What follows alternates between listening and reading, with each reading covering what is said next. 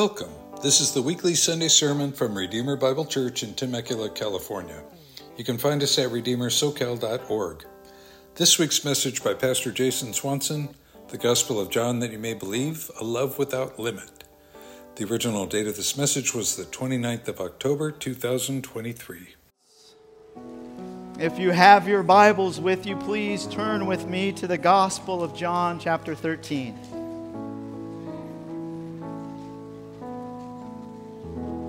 And if you don't have a Bible and need one, there's a little pocket in front of you. Please grab that one.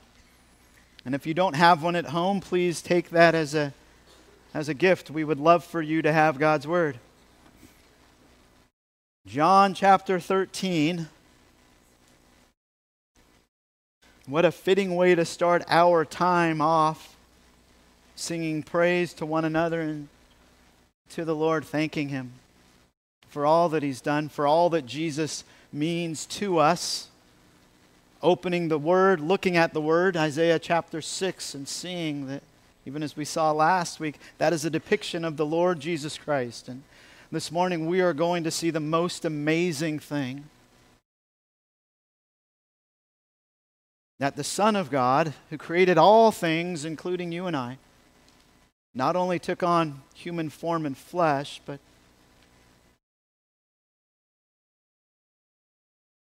bends his knees and washes the disciples' feet. I don't want to waste any time. I want to get right into the Word of God that the Lord might open our eyes to, to see, to see something amazing, to see a, a love without limits. Because that is a true depiction of who the Lord Jesus Christ is how Jesus Christ lived, how Jesus Christ continues to reign and live today. And this is so encouraging and also so challenging. Beginning in verse 1, chapter 13, we're going to go through verse 20 this morning. Now, before the feast of the Passover, Jesus, knowing that his hour had come, that he would depart out of this world to the Father. Having loved his own who are in the world, he loved them to the end. During supper, the devil, having already put into the heart of Judas Iscariot, the son of Simon, to betray him, Jesus, knowing that the Father had given all things into his hands, and that he had come from, forth from God and was going back to God, got up from supper and laid aside his garments and Taking a towel, he girded himself. Then he poured water into the basin and began to wash the disciples' feet and to wipe them with the towel with which he was girded. So he came to Simon Peter. He said to him, Peter said to Jesus, Lord, do you wash my feet? Jesus answered and said to him, What I do you do not realize now, but you will understand hereafter. Peter said to him, Never shall you wash my feet. Jesus answered him, If I do not wash you, you have no part with me. Simon Peter said to him, Lord, then, then wash not only my feet, but also my hands and my head. Jesus said to him, He who is bathed needs only to wash his feet, but, but is completely clean. And you are clean, but not all of you. For he knew the one who was betraying him. For this reason, he said, Not all of you are clean.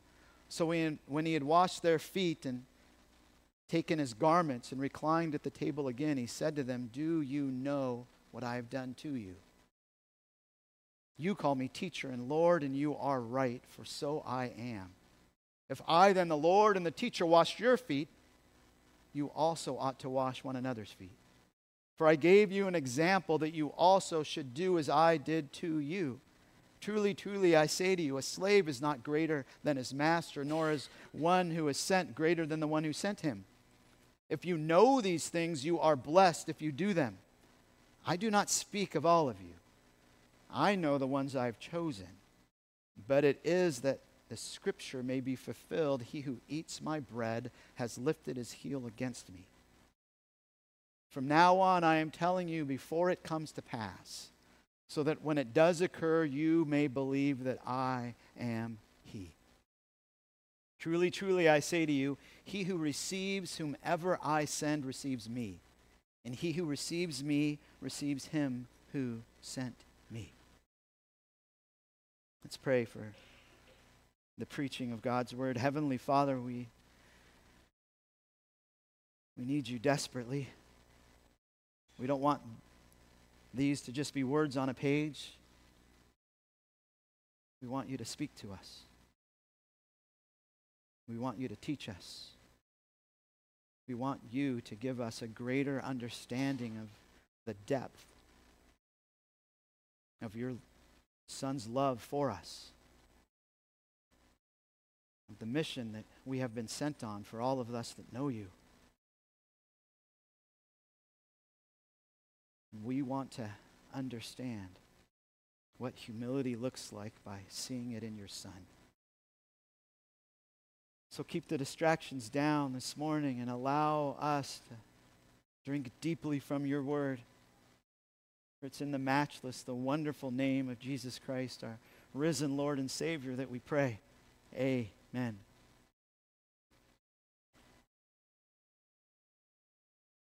It's so encouraging to come back to John chapter 13. I've preached this passage before here from, from this podium. I had an entirely different outline.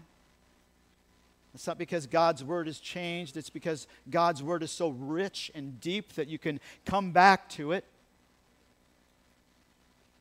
and still hold on to the meaning and then apply it in a different sort of way emphasize something that I hadn't emphasized before, and that is this the love of Jesus. I don't want any of us to miss what is presented to us here. And if we just fly through and, and we think that we understand this passage, we might miss it. It is so good to start from the beginning of John and come up to chapter 13 and recognize that the first 12 chapters are behind us now those first 12 chapters that are often called the book of signs. Why? Because they depict Jesus as the Son of God, as, as the Son of Man, as the coming one, as the Messiah, as the Christ, as God incarnate. And he proves this through these seven signs. And, and we've seen them. And, and we know that as Jesus proclaims truth over and over again, he is calling people to a saving knowledge of himself. But it's not just the nation of Israel that he's concerned with. No, his heart extends much further. That's, that's why we see him go to Samaria. That's why we saw in chapter 12 that the Greeks come to him. They want to see Jesus, and Jesus speaks truth to them. But now there is a major transition. It's as if a, an entire book closes. And Jesus, being highlighted as the Savior of the world, is now seen as your Savior. If you have trusted in Jesus Christ as your Savior. If you have not, then the words spoken about Judas are yours. You see, this is intimate. This is not a great, big, large group. This is by God's providence and design in the way that the inspiration of, of Scripture has been given to us through the pen of John. This is a slowed down narrative so that everything that happens in really this 24 hour period where Jesus is going to go from, from having the supper with his disciples and washing their feet to then speaking about the Holy Spirit, then giving a prayer that, that is for not just them, but for all of us, for all that would believe, to then dying on a cross. 13 to 17 is, is all confined to this particular setting, this particular night with these 12 disciples that Jesus is just going to pour as much as he possibly can into them. And as we come to this text this morning and these verses, I don't want any of us to see ourselves as not in here. And this is so sweet. This is a depiction of, of a love without limit. This is a depiction of, of a love that if any of us were there that day, this would have been so difficult for us to swallow. Most likely, we'd be like Peter. If we weren't so bold enough to say it out loud, we would be thinking what Peter was thinking What are you doing? You don't do this, you're in charge. Yet he does. So I believe the reason why this whole narrative slows way down and gives us this wonderful glimpse into the life and the love of the Lord Jesus Christ is so that we could savor every moment. So, so that we could catch every word, so we could catch every action, we could catch every minute of what happens in the life of Jesus and his disciples up to the point when he is going to be taken to the cross. Five vivid lessons Jesus doesn't want us to miss in these verses. And first, we will see Jesus serves like no other. And I would say Jesus serves, or sorry, Jesus loves like no other. And I would say it's not just Jesus loves like no other, as in some sort of vague understanding of who it is that his object of his love is. No, Jesus loves me like no other. Jesus loves you like no other. Second, we are going to see Jesus serves like no other. No, Jesus serves me like no other. And if you know him as Savior, Jesus serves you like no other. Third, Jesus washes like no other. No, Jesus washes you like no other. Jesus washes me like no other. Fourth, Jesus humbles himself like no other. Jesus humbles himself like no other. And finally, Jesus sends out like no other. Jesus sends me out like no other. Jesus sends you out like no other. Jesus sends us, this body of Redeemer Bible Church, He sends us out like no other in His power and His strength and sovereign care for us. So let's begin in John chapter 13, verse 1 with this Jesus loves like no other. Notice what we're told. We're told this is the feast of the Passover. This time, this era, this location, eating with someone was a big deal. You know, we have fast food, and I think so much has been lost of the significance of sharing a meal with one another, the intimacy that happens. Come to Papua New Guinea, and you would see some of this. Sharing a meal, except for the beginning days, they wouldn't even look at us because all of their animistic beliefs that they thought that that would do something to the spirits. But what, what is being communicated here is that they are gathering together a very exclusive small group with Jesus Christ. And it's just not any meal. Notice what meal this is. This is the feast of the Passover. And for Jesus and, and, and his band of men here, his, his disciples, they would have been celebrating this on Thursday because they're not from the south. They're not from Judea. They're not from Jerusalem. They're from Galilee. They're from the north. And so the way that they even measured their, their days was a little bit different. And so they would meet and would have met on this Thursday. This is amazing because this allows them to celebrate the Passover, and then it allows those who yet hadn't celebrated the Passover, which would be all the Jewish leaders, to crucify Jesus on the very day that they were celebrating the Passover. And so, in some case, you could look at it as both and. Jesus celebrated the Passover, and then he was the Passover lamb. And so they gather for this special meal pointing to him. But they didn't know this. There's many things they didn't know. Notice how many times Judas is mentioned in these verses. They didn't know that Judas was going to betray Jesus. Oh, they would clue in very shortly because within 24 hours, he would come back. First, he'd leave them, And then he'd come back with soldiers. And then the lights would go on and they'd figure it out. And so the timing is significant. Where we are in John is significant. At this point, Jesus is going to pour everything that he has into his disciples to teach them. So they gather for feast of the Passover. And notice what Jesus' mindset is like. Jesus, knowing that this hour had come, his hour had come, to what? To depart this world and to go back to the Father. If there's any time where you would think it would be difficult and to only be kind of consuming yourself with going back to heaven and, and maybe taking it easy, right? On serving, on teaching, on pouring himself into his disciples, it would be now. He's given himself to them all this time, but, but instead of taking the easy way out, he does the unthinkable.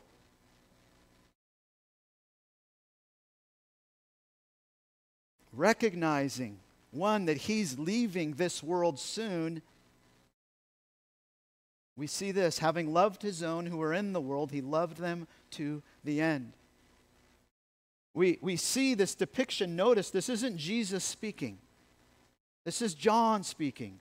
This is John looking back after all this had happened as he writes his gospel through the inspiration of the Holy Spirit. And as he looks back, John now gets it. He didn't get it to this extent before, for sure. I don't think any of them really got it. Oh, but you can be certain that he gets it now. That he understands the magnitude of what happened. Do you understand the magnitude? Do you understand what it means if I were to ask you, how much does Jesus love you? How much? Oh, he loves me enough to go to the cross. Yes, more.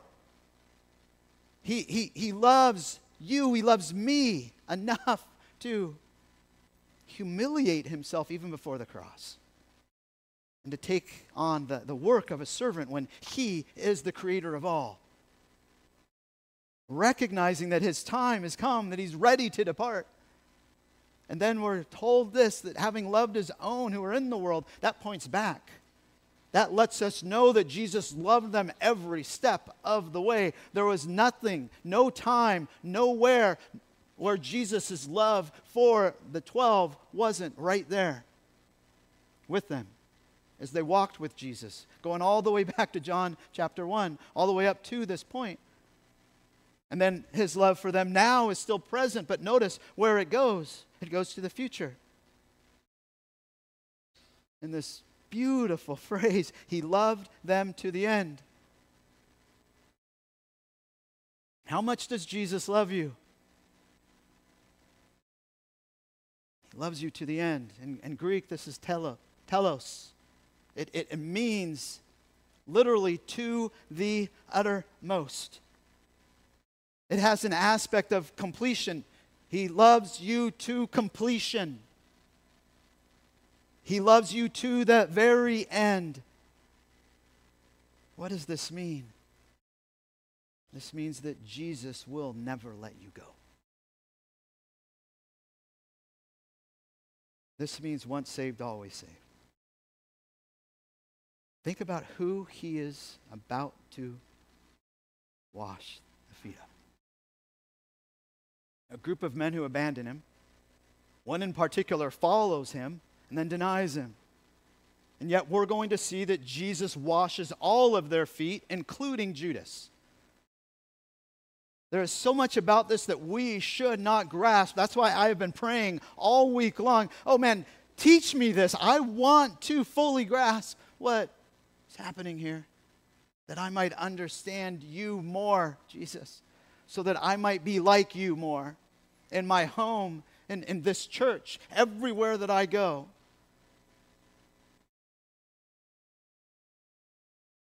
So, what do we see? We see that the love of Jesus is precious, it's particular, it's distinct.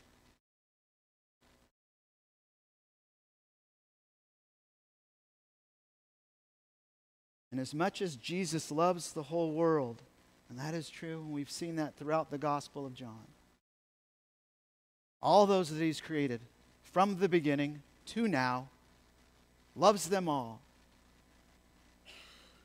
That is not the love that is being represented here. There is a distinct love, a particular love, if you want to call it a special love, that's for who? For his own. That's who he's keying in on. He doesn't include Judas. We'll see that several times. No, I'm not talking about Judas. I'm not sending him out. I'm washing his feet, but he's not clean. The reality is that there are two groups of people in this world. There are those that are His, and there are those that are not His. Which one are you? Can you say this morning, unequivocally, without a shadow of a doubt, that yes, Jesus Christ is your Savior, He is your shepherd, that He is calling you home, and that when this life ends, you will be with Him? Or better yet, He'll grab you and you'll be His. Nothing will change that. No matter what you do. But you're going to follow him. Why? Because he sends us on a mission.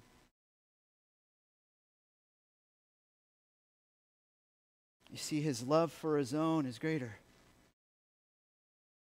I know this is a poor example, but we know. You love your own kids more than your neighbors? You're going to run out and risk your life for a car that's going to take that child down or your child down? I'd love to say that I'd do this for my neighbors' ch- children as well. But I, would bleed a, a slow and painful death for my kids or for my wife. Why? Because they're my own, they're my flesh and blood. That, that is what Jesus is talking about. That is who Jesus is talking about. He's, he's narrowing in his focus. And now he's spending time with just his own who are, notice, in the world. He's leaving the world, but he's, but he's pointing us all to the fact that, you know where he leaves us? He leaves us in this world. And yet there's so much joy in that because we know that he goes before us. And yet at times I get it. I don't, don't want to die before my wife. I, I want to be the last one. I don't, I don't want my wife to be left alone.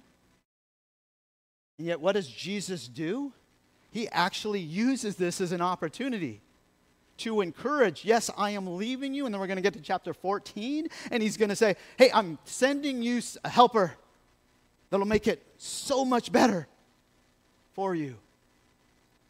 And what encouragement to know that Jesus goes before us in all things and he sends them out, leaving them in the world. And all of this is wrapped up in what? In the fact that Jesus loves like no other.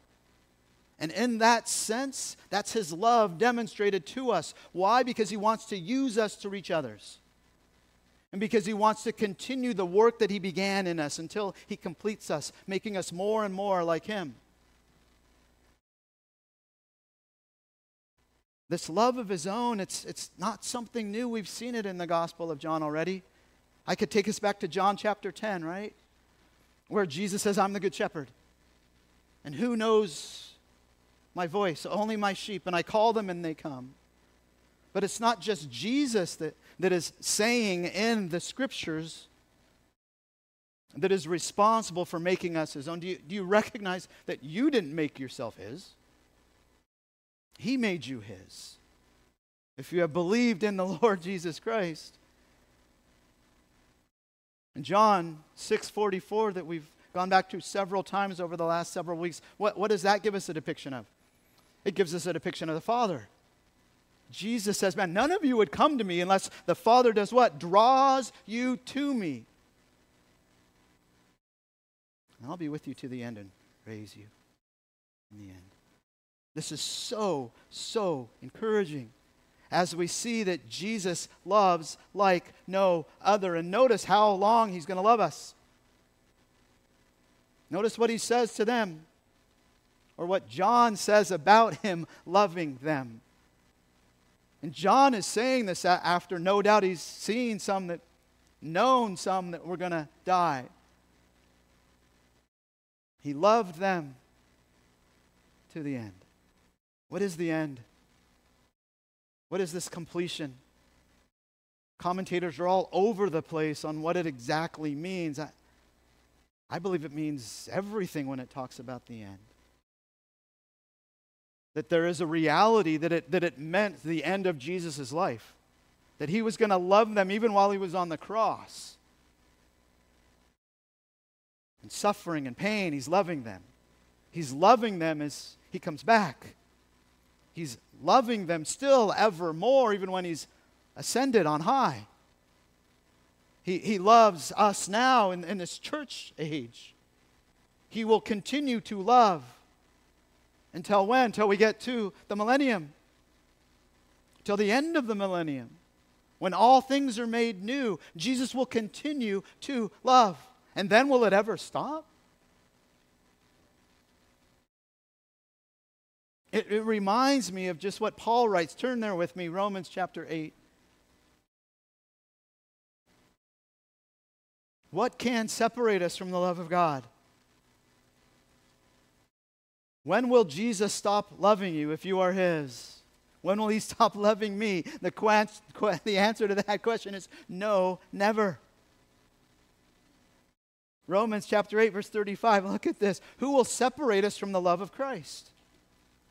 Will tribulation or distress or persecution or famine or nakedness or peril or sword?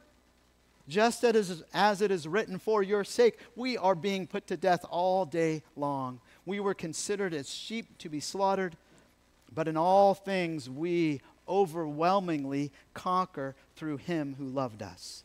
For I am convinced that neither death, nor life, nor angels, nor principalities, nor things present, nor things to come, nor powers, nor height, nor depth, nor any other created thing will be able to separate us from the love of God which is in Christ Jesus our Lord. So, even though He's left us in this world and He left them in the world that was full of temptation, full of misery, full of suffering, that doesn't mean that He will not be with them. In so many ways, he's pointing to the Holy Spirit that we now enjoy as a guarantee of what will be ours, what we've been sealed with, which is the power for us to live godly lives. The question for us all this morning is this Do you know of Christ's love for you? Have you received this love of Christ? This love that endures to the end is the only true saving love. Think about comparing the love of Jesus with comparing someone else, someone that you love, someone that has loved you. Say your parents, say your children. Is that an equal comparison? No, Jesus' love is far greater. Why? Because Jesus' love how much Jesus loves us speaks to the fact that he can save our very souls. There is no one who loves like Jesus. He loves like no other. Next, we see that he serves like no other. I want to spend our time looking at these verses only considering the service that he did. We will look at the humility which he gets into as he teaches, but I, I want to start off saying, notice before he teaches them and says, Oh, the reason why I'm what I'm about to do is because I want you to understand what humility looks like. No, first he serves. I think for so many of us, our talk is cheap. And our talk has no weight behind it. Why? Because we don't serve. We don't serve like Jesus. And that's what we see. Notice what Jesus does and when he does it. He does it knowing exactly that Judas has already sealed the deal. Judas has already got the money. Jesus already, Judas has already turned Jesus over, so to speak. Now it's just a matter of time. Jesus knows all of that, and yet he still washes his feet. He still does the unthinkable, giving us this vivid picture and this contrast of Jesus and Judas. Judas is all about what? He's all about money. He's all about not others, he's all about himself. Even right here, right now on this particular night, where he's already taken all of the money, he's still only thinking about self. When's the best time? When can I do this?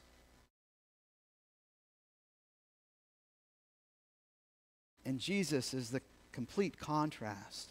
He's all about others.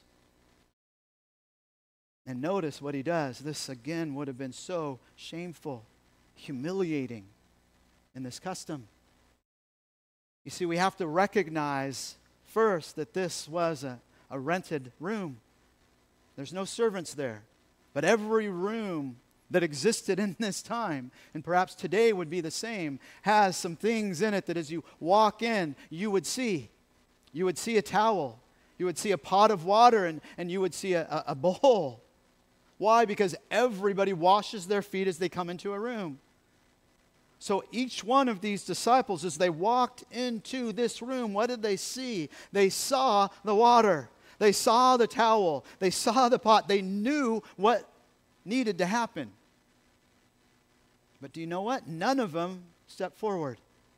None of them said, You know what? I'll serve you. Let me go ahead and wash all of your feet. Why? Well, because that isn't what a Jewish man does. If there was no servant, ladies, I'm sorry, you would be next in line. The ladies would be the one that, oh, and, and, and if it wasn't ladies, well, then it would be, okay, the kids, but not the men. No good Jewish man would wash another Jewish man's feet. And yet, that's exactly what our Lord and Savior does.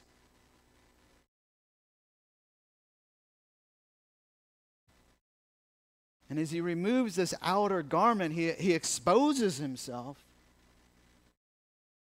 showing his arms, showing his legs, most, most likely his chest. It, it's no wonder, honestly, that Peter says what he says. It's no wonder that Peter pushes back because this is so odd. That this is beyond culture. This is beyond the norm. No, this is not what you do. What are you doing? And yet we know from Luke 22, I believe. You know this story. Do you know what the disciples are doing just before this? They're having an argument. And they're having an argument over who is the greatest. Could it be that that's what precipitates, that's the launch pad that Jesus is, is now using in order to teach them about what humility looks like? Let me show you what the greater one looks like. It is he who doesn't think of himself as the greater one, it is the one who serves everyone else. So let me serve you. And it just had to shake all of them up to notice Jesus doing this. As Jesus serves like no other. Would you have washed Judas's feet? Knowing what Judas was going to do?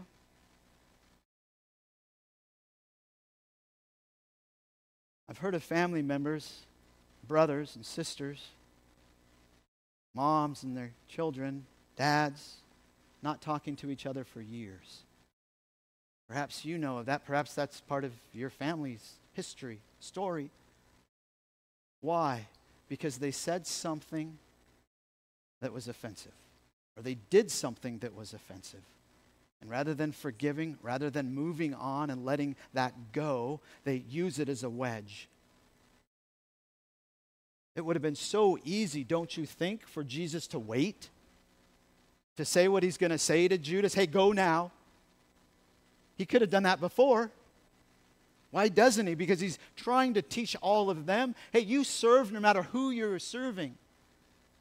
No matter how your wife responds to you, no matter what your husband does to you, you serve.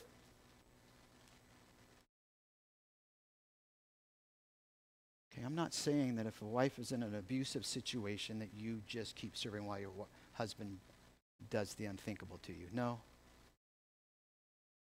I'm, I'm not talking about that kind of situation. I'm talking about where a husband comes home and instead of running to help out with the kids says, Where's my meal? I'm talking about a wife who says something about the way that her husband has been acting unkind, gracious. And so then what does the wife do? She shuts down. What does the husband do? He shuts down, and then that's it.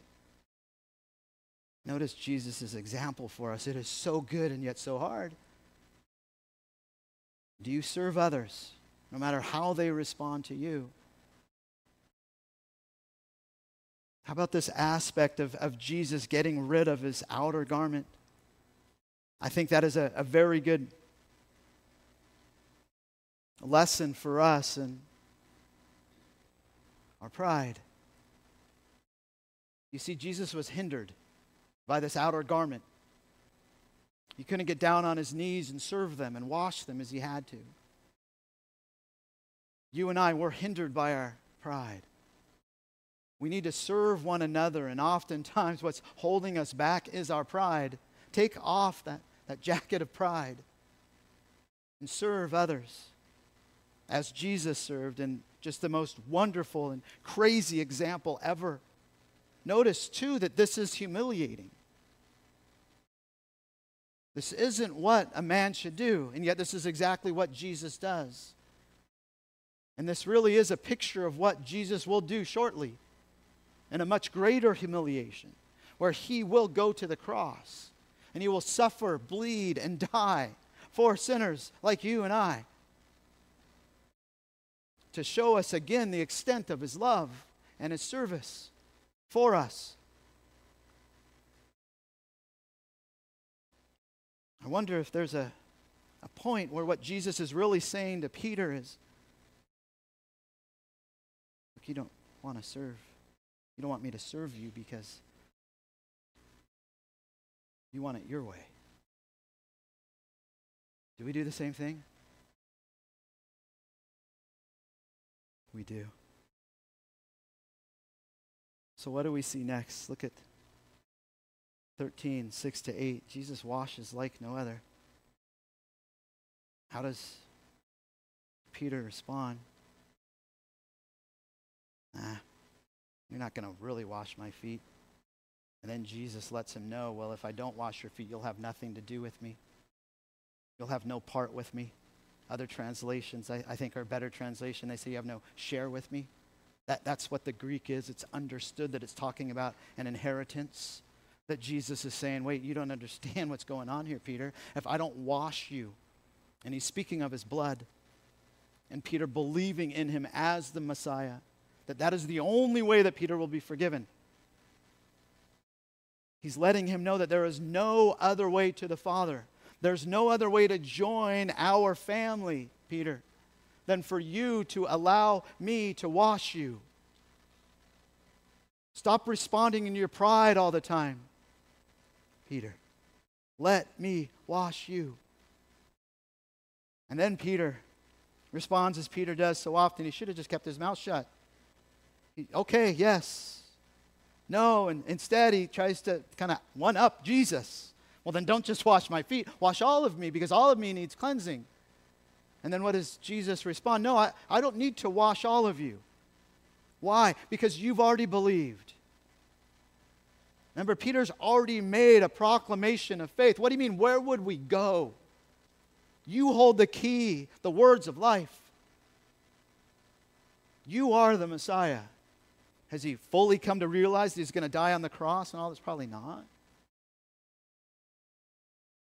But Jesus lets us know that he indeed is saved, that he is indeed cleansed, that his sins are forgiven,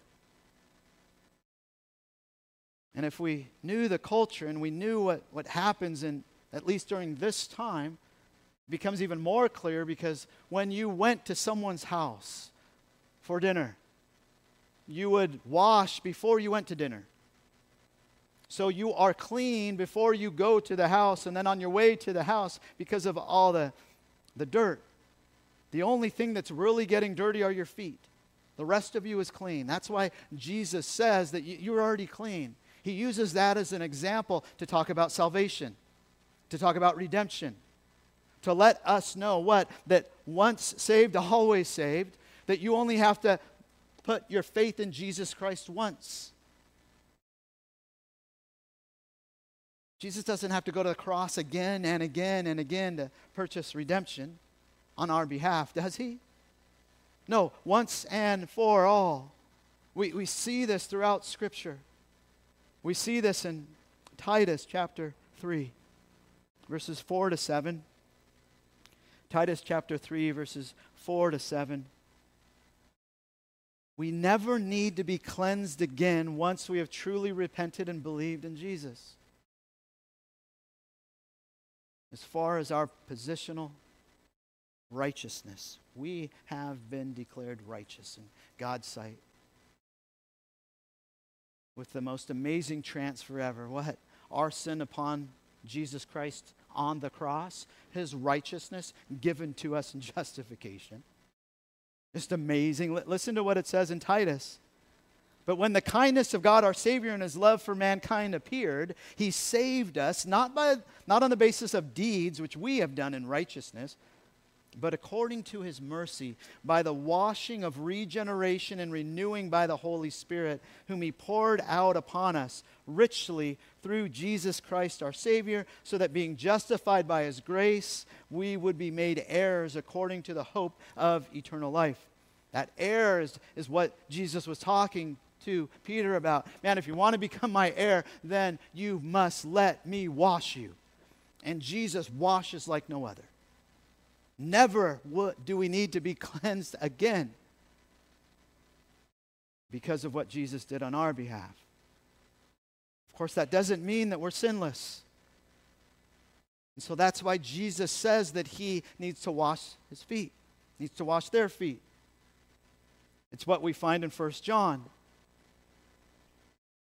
Many of us know this passage. 1 John 1 9. If we confess our sins, what? He's faithful and just to forgive us of our sins.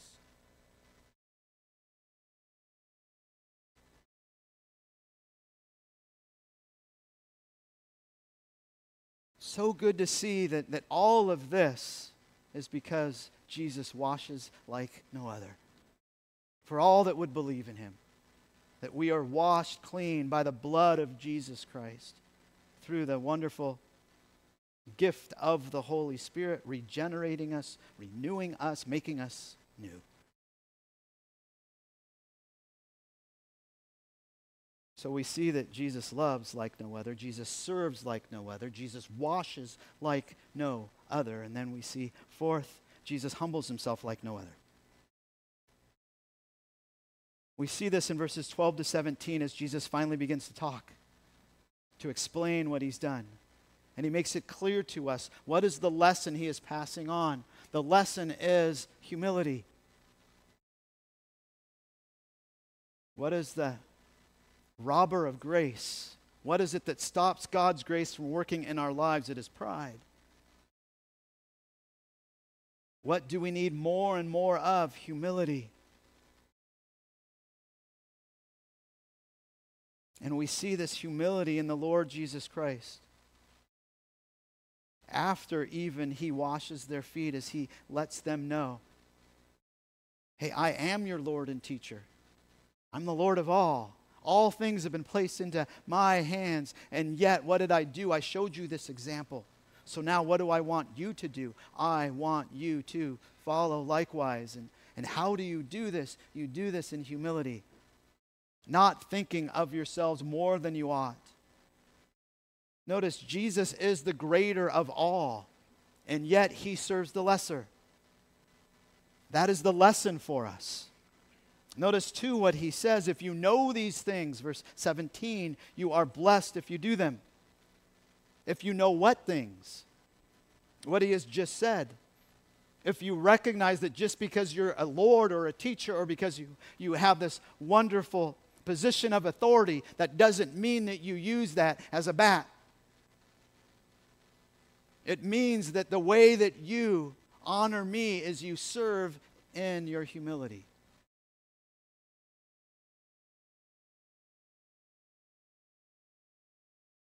This word blessed, if you know these things, you are blessed. Do you know what it means? It means to be happy. It means to be content in life. Do you know what our world says? Our world says, oh, this is what you need to be, to be happy. Remember the song? Here's the little note I wrote. Just want to sing it note for note. Don't worry, be happy. Yeah. Just stop worrying, that'll make you happy. No, it won't. The only way to find true happiness is in Jesus Christ. He is the one that gives us true happiness. And, and what does he say here? Where does this happiness come from? This happiness comes when we humbly serve.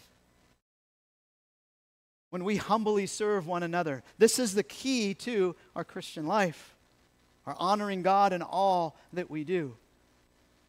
We could go to Philippians 2 and we could look at Jesus. In fact, let's do that. Philippians chapter 2.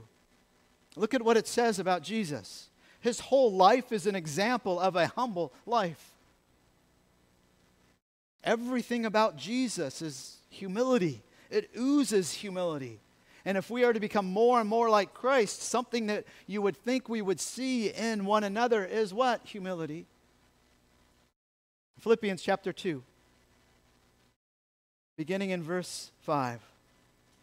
Look at what Paul says, pointing back to Jesus. Have this attitude in yourselves, which was also in Christ Jesus, who, although he existed in the form of God, did not regard equality with God a thing to be grasped, but emptied himself, taking the form of a bondservant and being made in the likeness of men.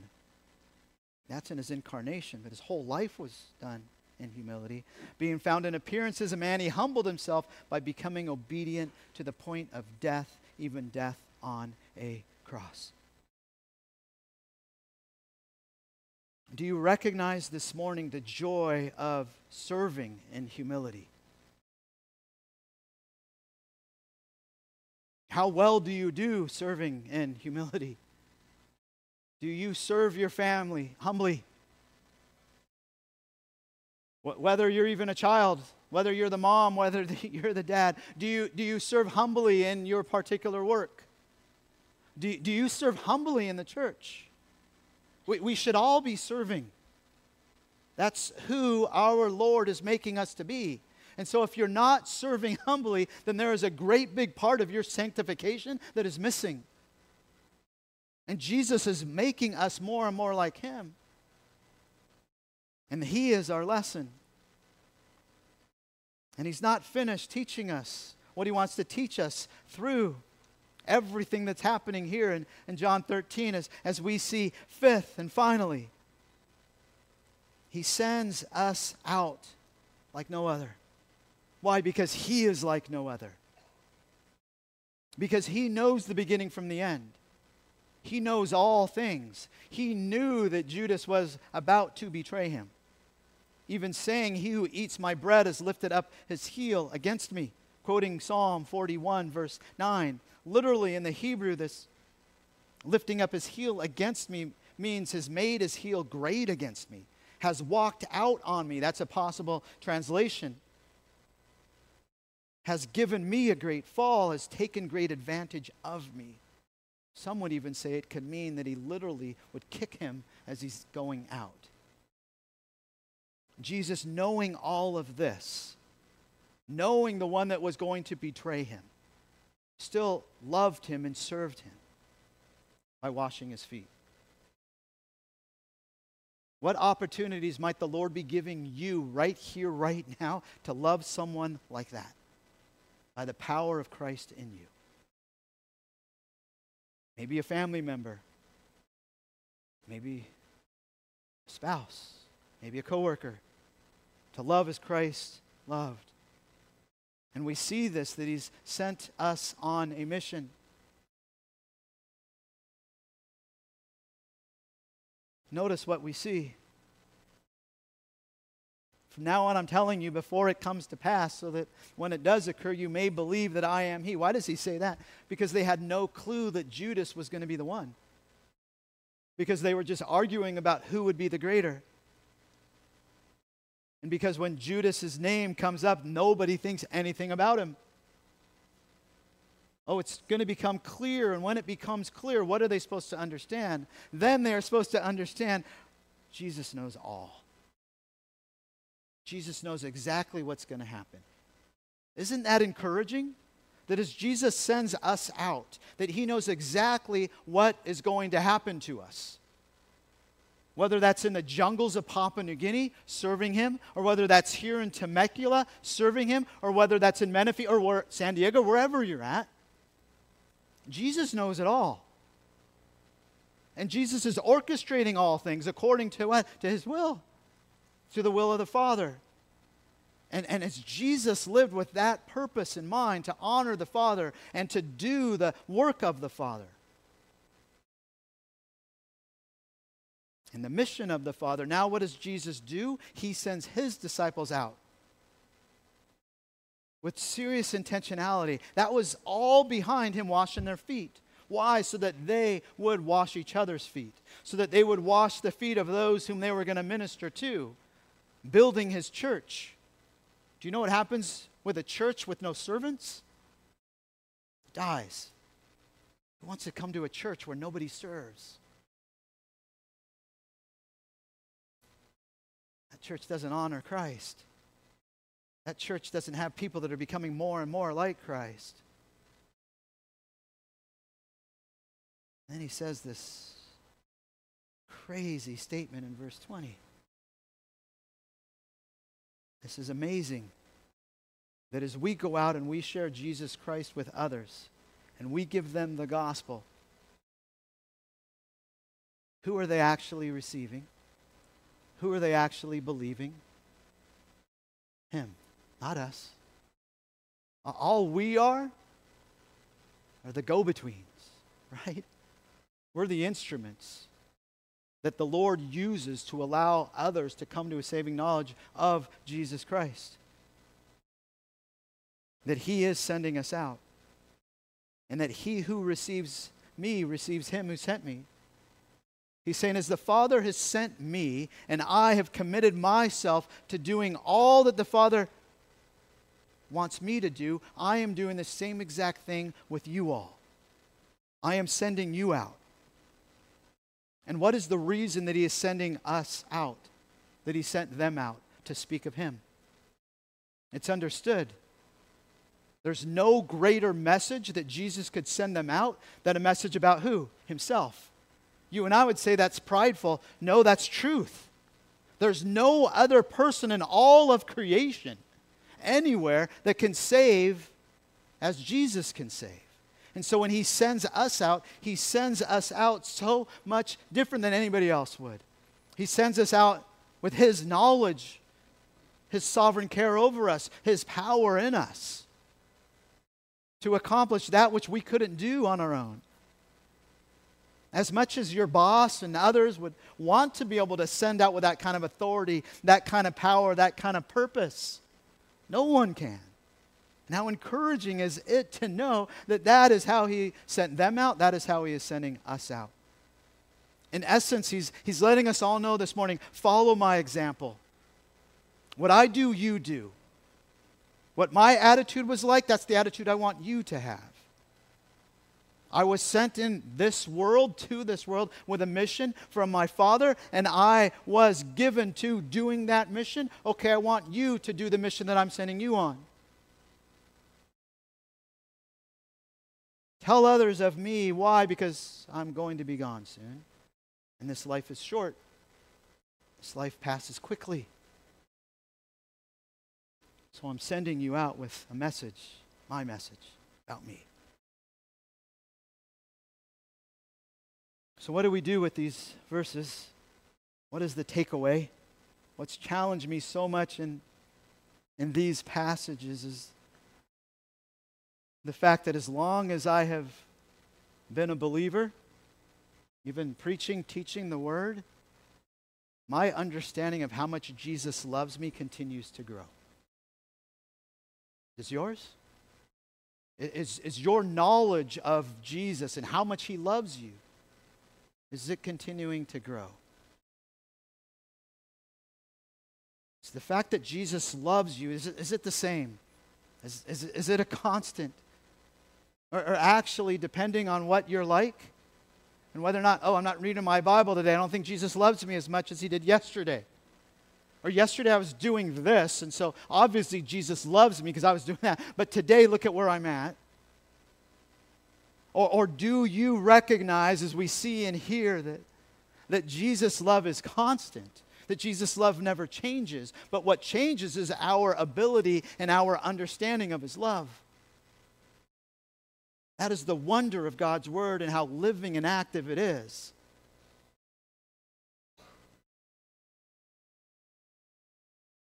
Does your knowledge of Jesus' love, does it look like it did last year today? Or is it continuing to grow? And is it something that you are thinking about? And consider this in closing. When will your knowledge of Jesus' love stop growing? Now we see as in a, in a glass dimly, right? Now we see as through the eyes of faith, and one day we will exchange these eyes of faith for true eyes. And at that point, everything that we kind of consider, it'll become a reality. But will we be like God and perfectly knowledgeable of God's love, of the love of Jesus? No. That is something that we will continue to grow and grow in. Can you imagine? Even when we lay aside this, this flesh that hinders us so much, and we have glorified bodies, and we have minds that aren't hindered, and backs that don't hurt and distract us, and all these other things, and we are before Jesus for all of eternity, we will continue to grow and grow in our knowledge and understanding of the love of Jesus. Man, amen, amen. What a wonderful Savior. Let me pray for us. Heavenly Father, we, we just stop and we do. We, we soak in the truths of your word. Thank you. Thank you for giving us this depiction of your Son. Thank you for giving us the Gospel of John. May you continue to shape our understanding of the love of your Son and your love, Father, and the work of the Spirit in our lives for your glory, for your praise, and so that your kingdom work would continue on, and that you would use this church, Redeemer Bible Church, as your vessel to bring more and more folks to a saving knowledge of you. We love you. We thank you for this day. And it's in Jesus' name that we pray. Amen.